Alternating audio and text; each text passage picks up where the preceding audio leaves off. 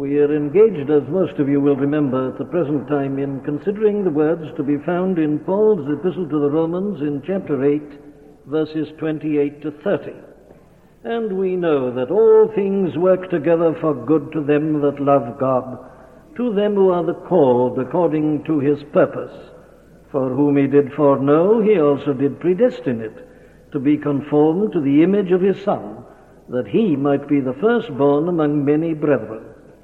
Moreover, whom he did predestinate, them he also called, and whom he called, them he also justified, and whom he justified, them he also glorified. Now, we began considering this last week, and we saw that it's a, a further argument brought forward by the apostle to give us assurance uh, as to our ultimate and final uh, salvation, our ultimate glorification. Now, we saw that he limits his statement, uh, all things work together for good, only to certain people, to those who love God, to those who are the called according to his purpose. It isn't uh, just a general optimistic statement, isn't life wonderful, or um, isn't the world wonderful, and so on. It isn't that. It's a peculiar, special statement uh, which uh, has reference only to Christian people, to those who've been called saints in the previous verse, in verse uh, 27. So it's important to observe the limit. Then we went on to inquire as to the meaning of this statement. What does it mean by saying that all things work together for good? And we examined it and tried to consider how exactly that comes to pass. We emphasized that there is no limit upon this word all. It means all things. And we saw that it came to this. Not that all things do this in and of themselves, because they obviously don't. But God overrules everything for the good of His people. So we saw that trials and tribulations, illness, accident, disappointment, these things can, under God's almighty hand, be turned to our good and our advantage. And we considered in practice how this uh, is worked by the power of God through the Holy Spirit. Well, now then, we uh, must just add one thing to what we said last Friday night. I say the word all means all. It does really mean everything. It isn't confined only to trials and troubles and tribulations.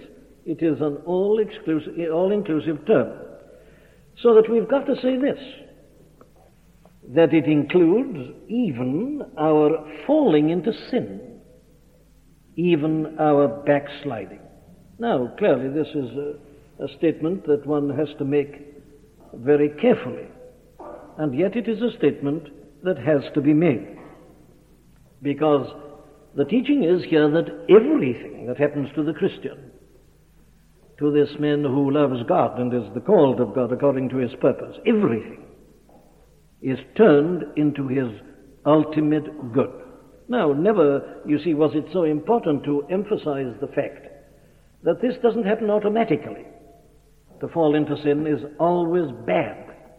It's never good. To be a backslider is never good. It is always bad. And yet I am asserting that even uh, sinning, falling into sin, or backsliding, comes under this heading and we can say of it that it is something that because of our relationship to God does work unto our ultimate good and helps even to produce our final glorification. Now, this is taught in many places in the scripture. You will find a statement in Isaiah 43, I think it is, uh, Uh, in which God says, I create evil, which means partly that He creates the evil consequences of sin, but also includes this further notion that He controls even evil and can use it to His great and grand purpose of bringing His people to that final glory. Now then, how does this happen? Well, you see, it happens like this. When a Christian falls into sin, God eventually makes use of that in this way. He makes use of it to, show uh, the Christian his weakness and his frailty and his fallibility. Self confidence is always one of our greatest dangers, as I was saying last Friday night. Well, now, this works out in very much the same way, only that it is, of course, a very special case. There are some Christians, I've heard them say it actually, they, always feel that uh, they have no need to ask for forgiveness. They've reached a stage in which they no longer even have to ask for forgiveness. And they're a bit troubled about even offering up the Lord's Prayer as a part of their own prayer. Well, now, the answer to them, of course, is that they're not aware, as they should be, of what sin is and what sin includes. They're suffering from a bit of self righteousness. They're a bit blind at certain points and they don't see what they're doing. Well, now, when a man falls into sin, it pulls him up, it, it, it makes him think again, it shakes his self confidence, and that's always a good thing. He that is down, says John Bunyan, need fear no fall. He that is low, no pride. But when things are going well with a man, he's in danger of uh, pride and of being uplifted and high minded, puffed up. But the moment he falls into sin, he again is made to realize what a weak and what a frail, what a poor creature he is. Now, that doesn't say that sin's a good thing. Now, it's a dangerous thing to say, of course, and it makes people say, well, you are obviously teaching them that it's a good thing to sin, which was, of course, you remember the very charge that people brought against Paul. They said, what shall we say then? Shall we continue in sin that grace may abound? God forbid is the answer. No, no, it's not an enticement or an incitement to sin. It's just showing the way in which God can use even that to do us good. Of course, that only happens to the Christian. It doesn't happen in the case of the unbeliever when he sins. His whole view of sin is an entirely different when he doesn't believe in sin as such at all. So that it cannot be to his advantage, but God can turn it to the advantage of the Christian. That's part of the way. And at the same time, of course, when we truly repent, having seen what we've done, he shows us that he's ready to forgive us. The prodigal son knew much more about his father after he came back than he ever knew before he left home. He thought he knew before he left home, but he didn't. It was when he was received back, when he saw his father running to meet him, when he was yet a long way off, and embracing him. He never knew anything about this before. So you see, though he was quite wrong in leaving home and going to that foreign land, and all he did there in his riotous living, it was all wrong. But he was a very much better man at the end than he was at the beginning. He knew more about sonship. He knew more about his father. He knew more about his father's love. Now, that's the kind of way in which this works out. And in other words, it brings the Christian to see his constant need of grace, his constant need of watchfulness and of care. And all that, of course, is very good for us. It's a part of our development, our growth in grace, and in the knowledge of the Lord. So we are able to assert that even when he falls into sin and becomes a backslider, when he's restored, this has been for the Christian's good. Now, there you get a glimpse into this many sided grace of God. What a wonderful thing it is that even our defeats can be turned to our good. God takes hold of this thing and He uses it in that way to bring us nearer to Himself and to give us a knowledge of Himself that we otherwise would never have had. I'm simply arguing, therefore, that this term, all things, really must be taken in all its fullness, not even accepting sin or falling into a backslidden condition. But then I want to go on to indicate this. There we've been looking at the way in which uh, it works, as it were, the mechanics of the thing. But how exactly does God do this? I say God can take hold of these things and use them in the ways that I've been indicating. How exactly does God do that? Because that's the Apostle's assertion. We reminded you that some of the versions even state that it is God who does it. In any case, all things don't work automatically, they're worked by God for our good. How does God do this? Well, here are some of the ways clearly. One is that He permits things to happen to us.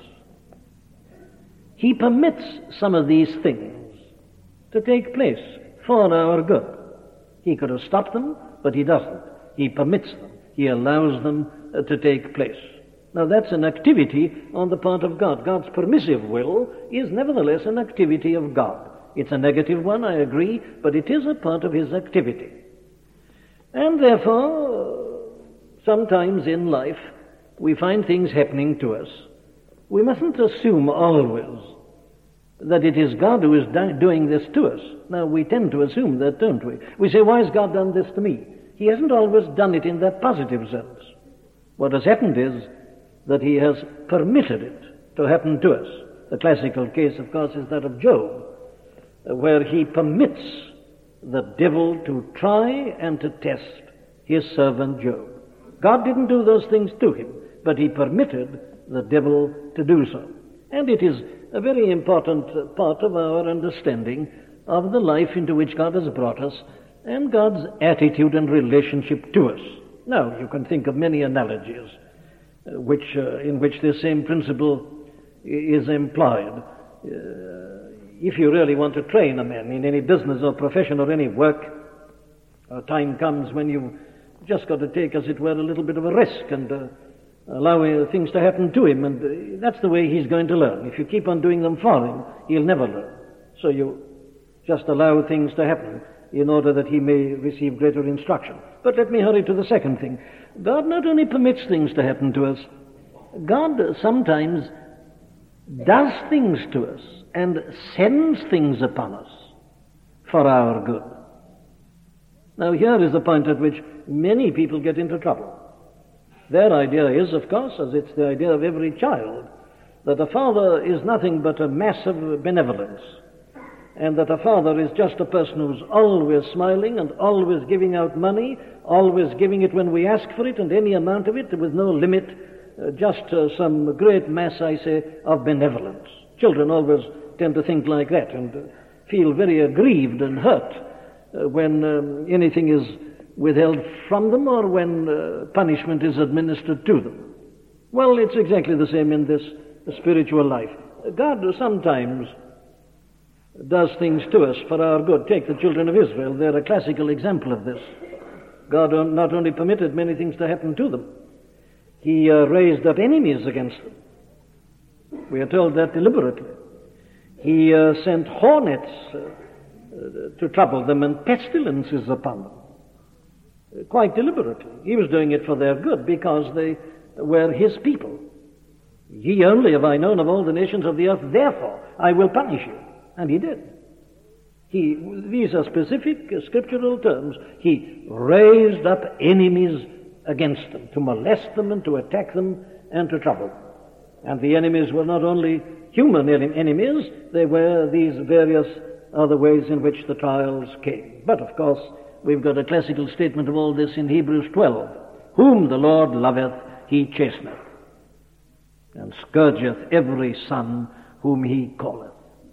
There's no question about that. And then there is that most interesting statement, which we must never forget in the first epistle to the Corinthians, in the 11th chapter, in connection, you remember, with the communion service. It's a most significant statement. He says here, he that eateth and drinketh, verse 29, he that eateth and drinketh unworthily, eateth and drinketh damnation, which means judgment to himself, not discerning the Lord's body. For this cause, many are weak and sickly among you, and many sleep. For this cause, because they've been guilty of that. That is why they've been ill. That's why some of them are weak. And that is why some of them have even died.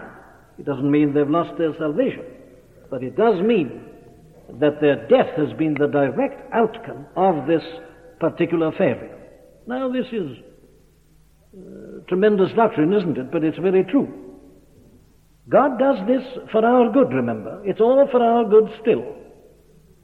And that is why sometimes when a man won't listen to the gospel and be led by God and the direction of the Holy Spirit, God will sometimes send an illness upon that man. Now, don't assume that I'm saying that every illness is due to that. My first point was that God permits things. But He doesn't always stop at permitting. He may send it upon us. And it's for our good, as we shall see again in a moment. Very well, but then a third way in which he does it is this. He withholds or withdraws his blessings from us. Now, this isn't permitting something to happen to us, it isn't sending something upon us by way of a trial or a tribulation, but it means this that God, as it were, averts his face, turns away from us, and we feel that we're not in contact, we can't find him. This is a method that God uses for the good of his people. Again, the human analogy is an obvious one. It's something that has to be done in practice with children and those who are, who are under our care.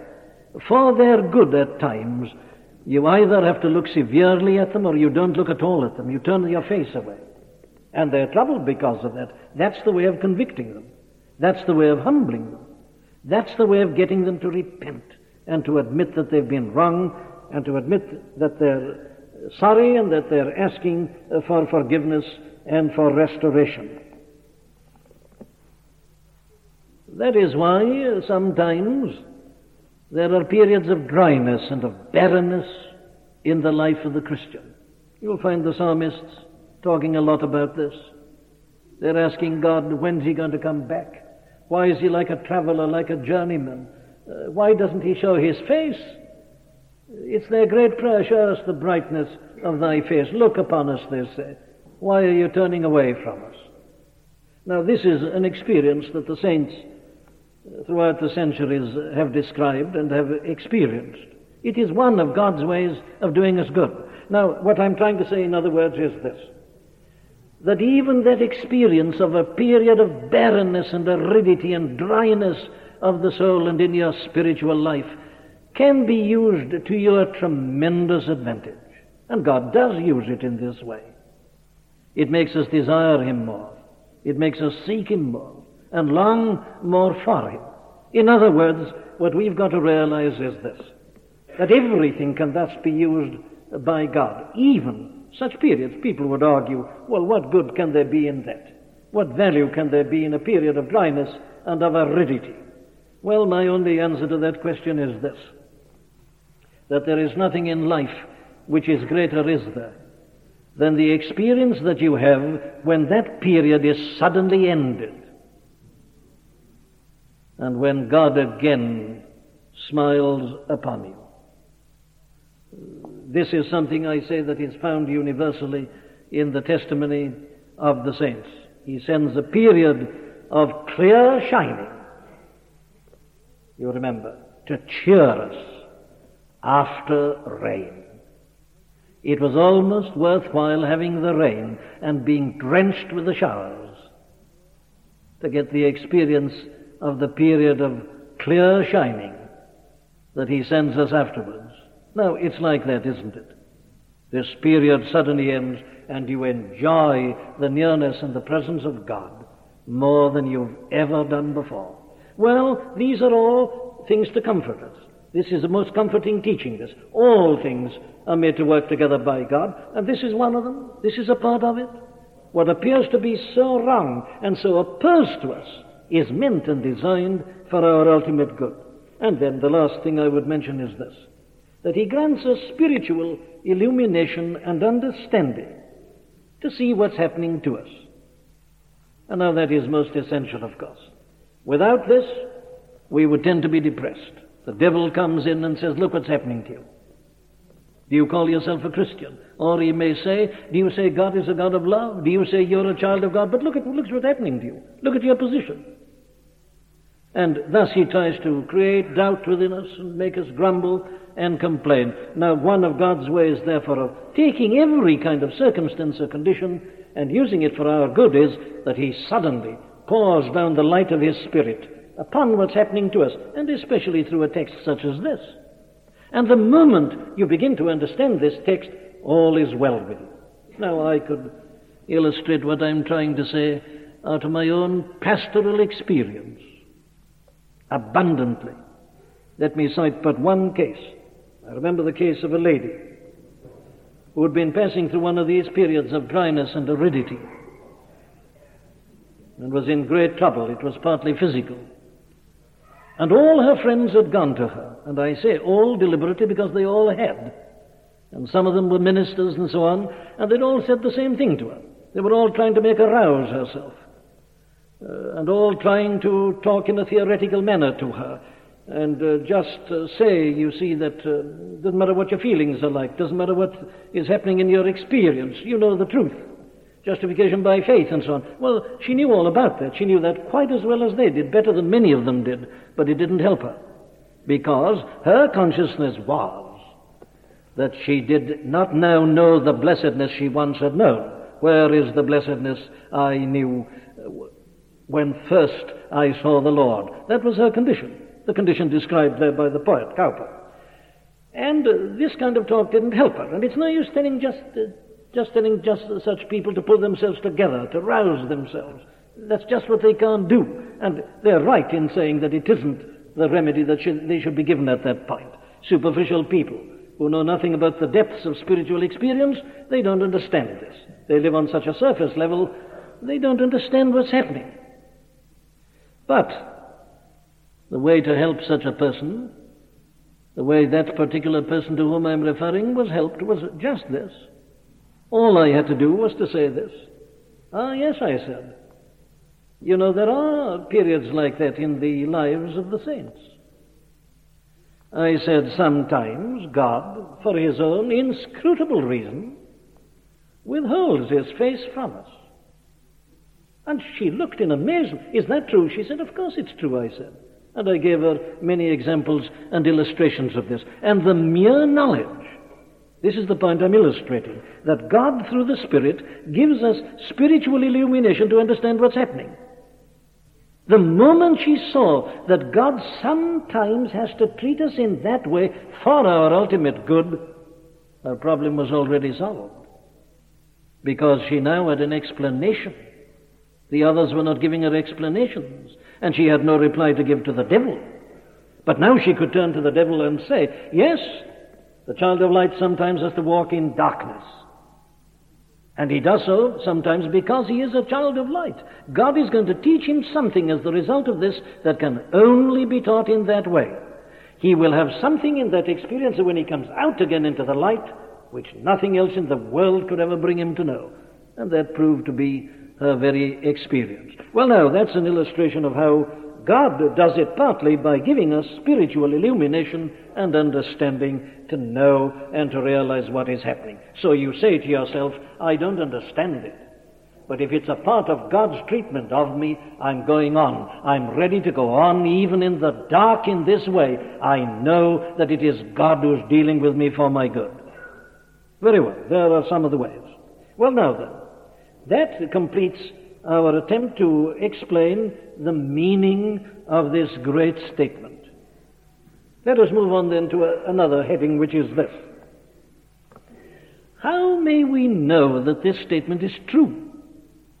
The apostle says, We know that all things work together for good. I've explained the statement, but how can we know this? Now, you notice that he assumes this knowledge in all the saints. We've had many instances of that, haven't we? He keeps on saying, We know. Well, all I'm concerned at this moment is to ask a question. Do we? Do we know it? Did we know it? The apostles assuming it as a common knowledge amongst all Christian people. We know that all things work together for good to them that love God. That's my first comment about it, but I want to make another comment, and this to me is a most important one and a most fascinating one, if I may use such a term. You notice here that he says, We know that all things work together for good. But in verse 26, he'd been saying this We know not what we should pray for as we ought. How do you reconcile the two things? Here is a Christian in the midst of trials and troubles and tribulations. And he says two things. He says, I know not what to pray for as I ought. And then he goes on to say, I know that all things work together for good to them that love God. How do you reconcile?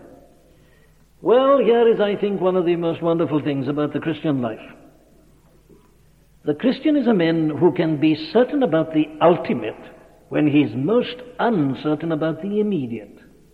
Now that's the real secret of this statement. And that is, I would say, the final comfort and consolation that the Christian has. The Christian isn't the man who knows everything, but he does know this one thing. Here he is in trouble, with things going against him, disappointments, all sorts of things going against him. And he says, I'm in such a position that I really don't know what to pray for as I ought. I don't know the what to pray for. We've seen that. He admits that. He doesn't know the what. Exactly what to say. And all that he can do is he emits these groanings that are produced in him by the Holy Spirit. He doesn't know what to pray for. He's confused at that point. He's without knowledge. And yet, even at that very point, he can say this. I don't know. I don't know whether I ought to go that way or this way. I don't understand why these things are happening. I don't know exactly what to ask God for at this moment. But I know this that in spite of my ignorance and in spite of everything that is happening to me, that this and everything else is working together for my good. Now, there, I say, is the final comfort and consolation of the, of the Christian. But you've got to draw this vital and important distinction. The fact that we do not understand what is happening to us should never be allowed to disturb us about the ultimate. Now that's where the devil comes in again. You see, the devil will take up some detail. He'll take your present position and he'll say, How can you say in the light of this that you are a child of God, that God is a God of love, and that he's going to bring you to that glory? Look what's happening to you. And your trouble is that you can't explain this particular thing. And because you can't explain that, you have to give in to the devil and down you go in depression. Now, the way to deal with the devil at that point, you see, is this. You let him speak, and you say, All right, I'll agree and I'll admit, I cannot understand, I cannot explain this particular incident or detail. But though I can't do that, I am still certain about the whole. I'm certain about the ultimate. I don't understand the mind of God fully, but I do know the purpose of God with respect to me. Now, there, it seems to me, is the whole art of rejoicing in your Christian life. Let me put it again in, in the terms of an analogy that I've often used. You can lose many battles and still win the campaign. That's the point. It's the ultimate victory that's safe. It's the ultimate outcome of the campaign that's beyond any question or doubt. You may fail in many a detail. It doesn't matter. It's the ultimate that is guaranteed. And that's precisely that what we have here in this teaching when we take the I know not of 26 with we know of verse 28. Now this is something that we've been, that we'll be constantly having to do in our Christian walk and warfare in a world like this. Don't allow particulars to interfere with the general. Or, I'm trying to make it plain to you. Let me try a medical analogy for a moment. Don't be too upset by the appearance of particular symptoms if you know that your patient as a whole is getting better and is going on. That's all I'm saying. It's a very poor doctor who gets too alarmed and excited about particulars. He must have a whole view.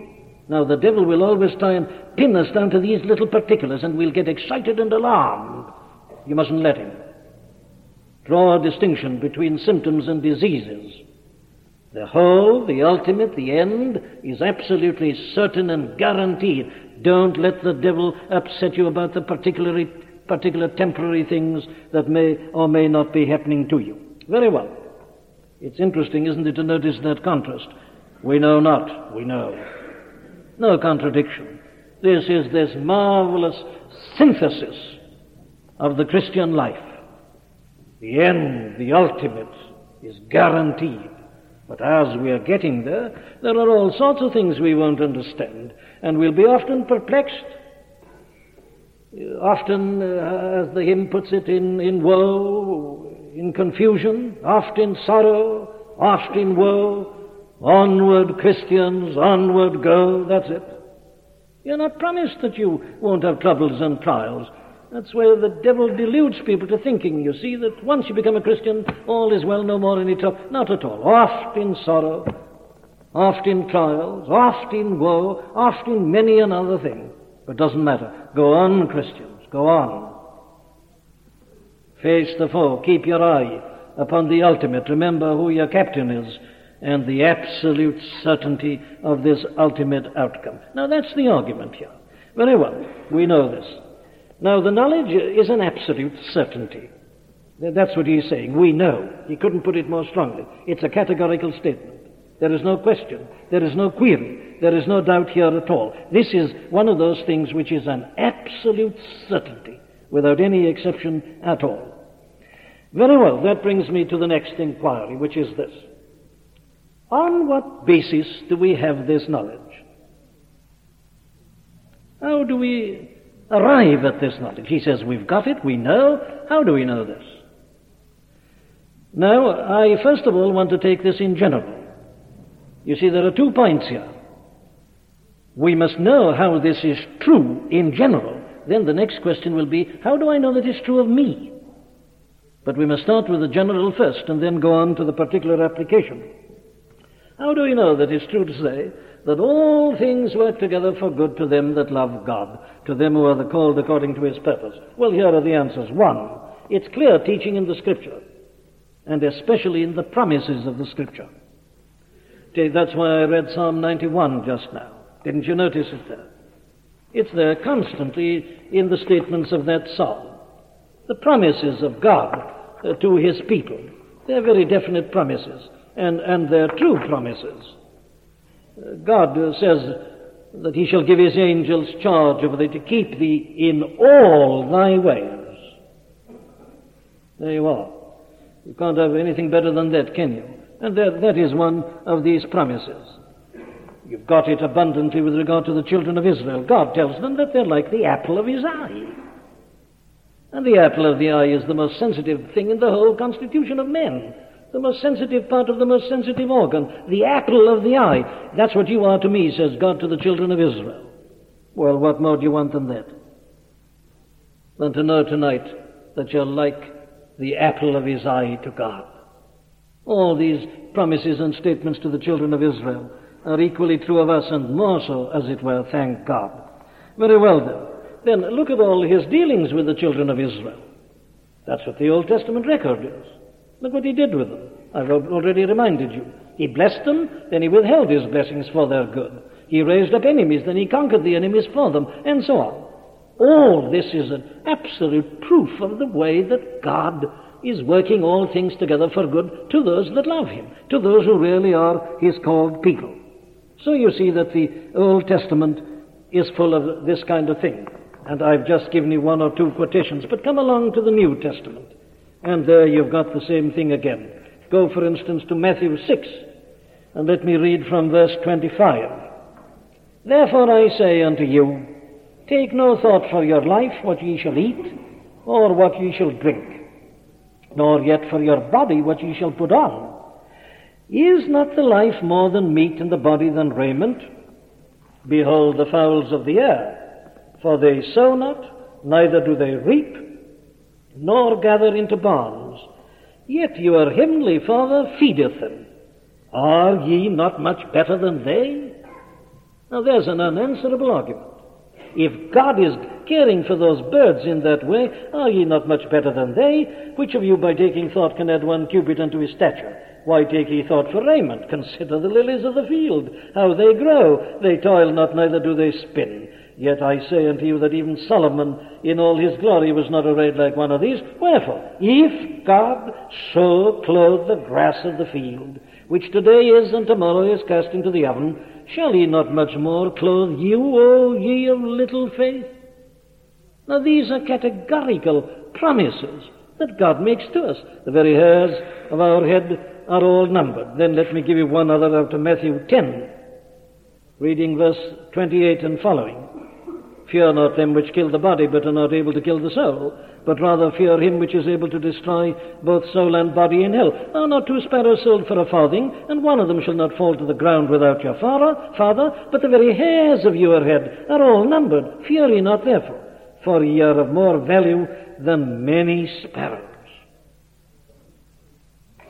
Count it all joy, my brethren, says James in his first chapter, second verse. Count it all joy, my brethren, when ye fall into divers temptations. He's referring there, of course, to trials and to these various things which come to test us. And it's a part of his essential message in the whole of his epistle. There it is in the second verse. But in verse 12 he puts it like this. Blessed is the man that endureth temptation, for when he is tried, he shall receive the crown of life, which the Lord hath promised to them that love him.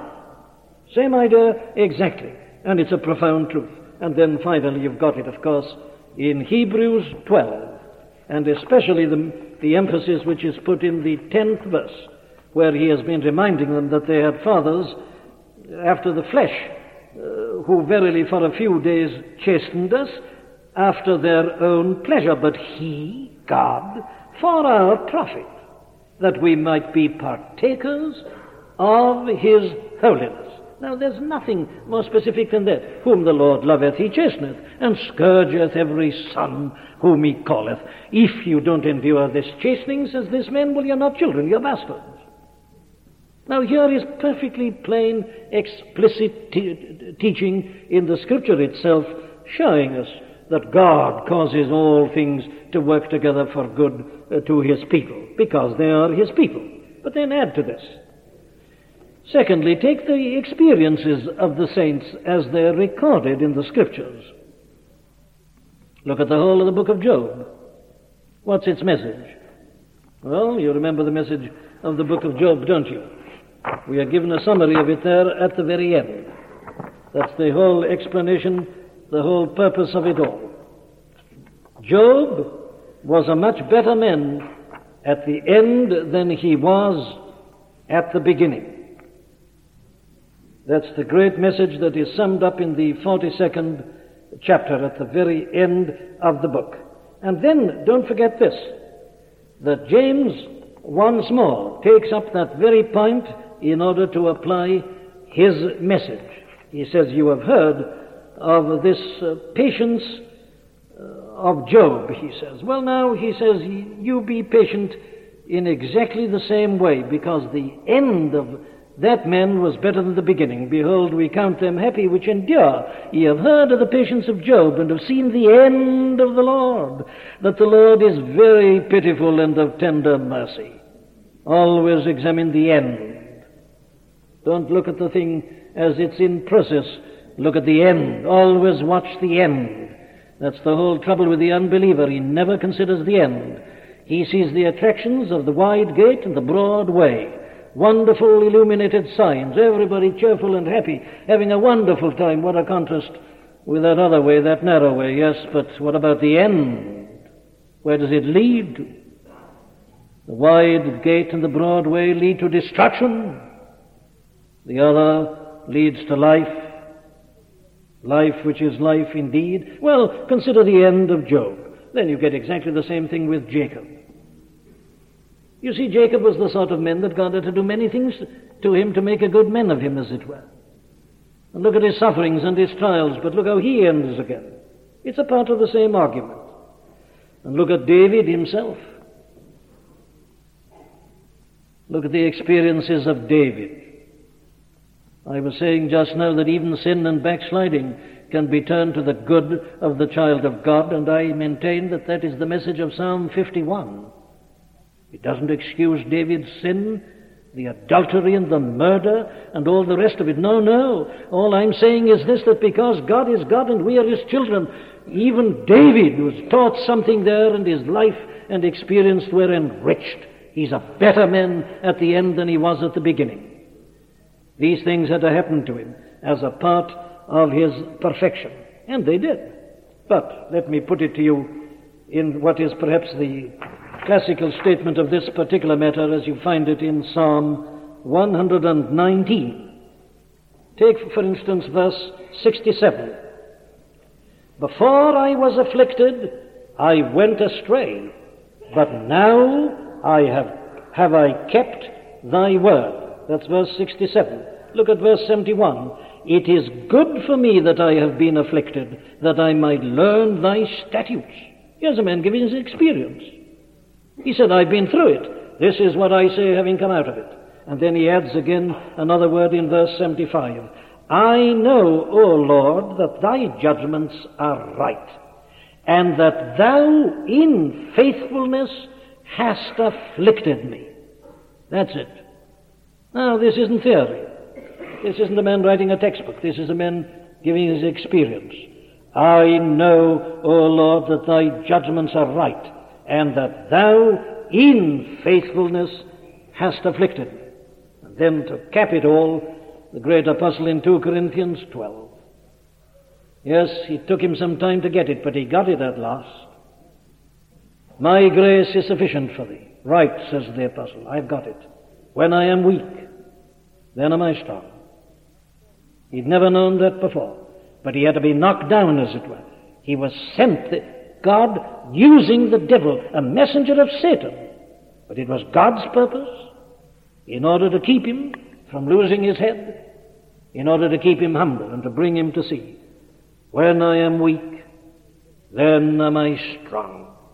Now, here are men in the scriptures giving us their experience, relating their testimony, as it were, as to what all this has meant to them in practice.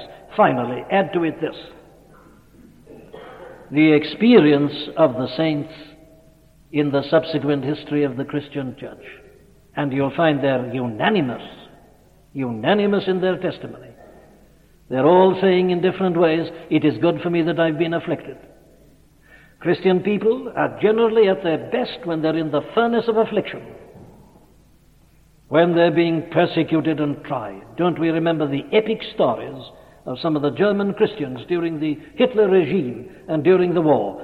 Some of the experiences of the saints in Norway during the occupation uh, during the last war. This is always, look at the mighty story of the Covenanters 300 years ago in Scotland. All the great martyrs and the confessors, they've all been unanimous in saying this. They've never known God as they knew Him when they were in the furnace of affliction. Testing times, they say, are healing times, they're growing times. These have been the means whereby God has revealed himself to them in a newer way and in a deeper way.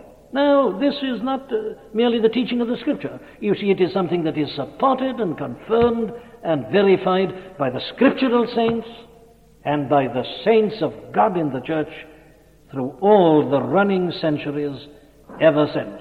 Now then, there, I say, we find in general the way in which we know that all things work together for good to them that love God. Now, my friend, I'm leaving it at that tonight.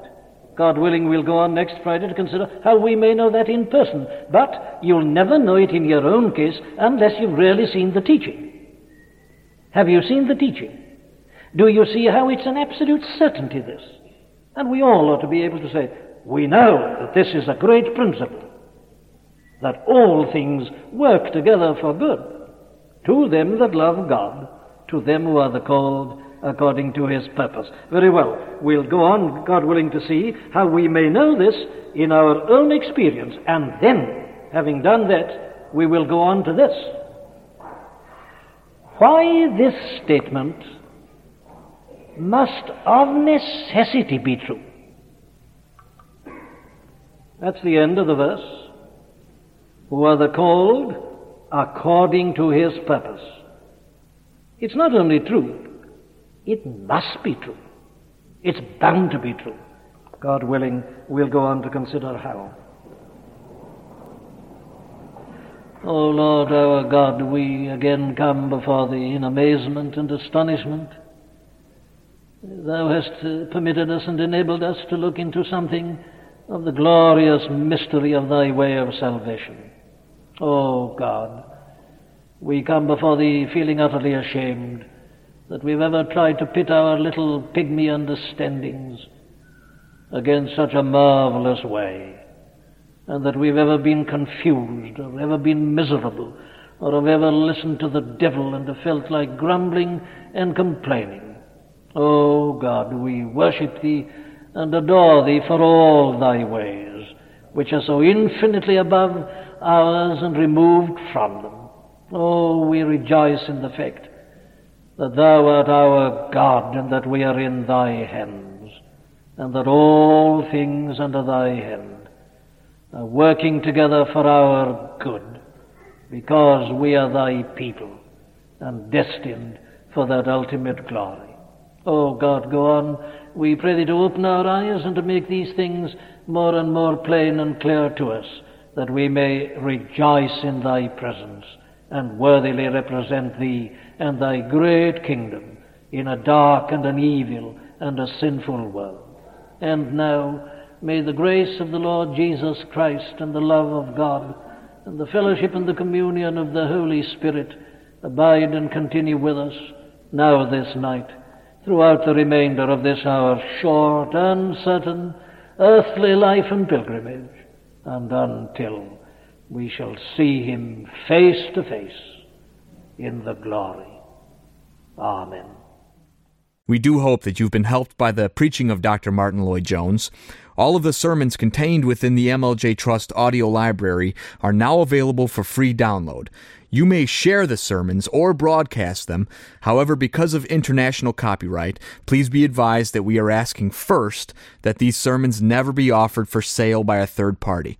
And second, that these sermons will not be edited in any way for length or to use as audio clips. You can find our contact information on our website at mljtrust.org. That's mljtrust.org.